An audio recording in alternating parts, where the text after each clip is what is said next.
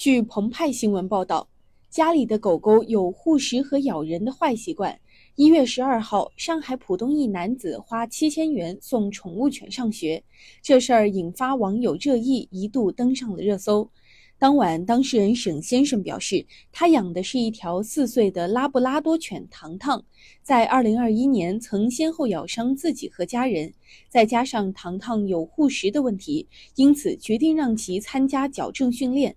糖糖于三天前结束培训回到家。不过，在十二号当天，自己又被它咬上一次。从当事人微博发布的视频画面中，我们可以看到，男主人分两次下了三个指令，分别是坐、卧、躺。狗狗听到指令后，摇着尾巴，慢悠悠地完成了。但是，狗主人花七千元送狗去培训的目的却没有达到。也有人关注到，不少宠物学校培训收费是四千元起。铲屎官将宠物送到学校的目的各不相同，大部分人是为了纠正狗的不良行为习惯，比如在家大小便、乱叫、护食、暴冲、乱捡东西吃等。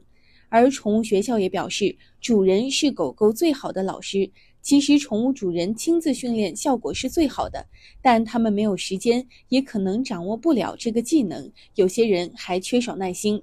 也有小部分人为了打造网红宠物，将狗送到学校学一些技能，或者让狗学习竞技类课程，去打比赛或者做护卫犬、搜救犬。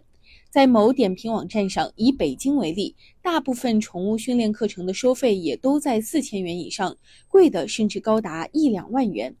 但是较高的收费标准，并不意味着开宠物学校就是一门很赚钱的生意。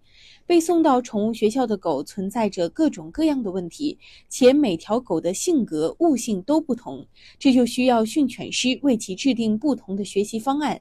因此，宠物培训极其依赖训犬师，且无法标准化。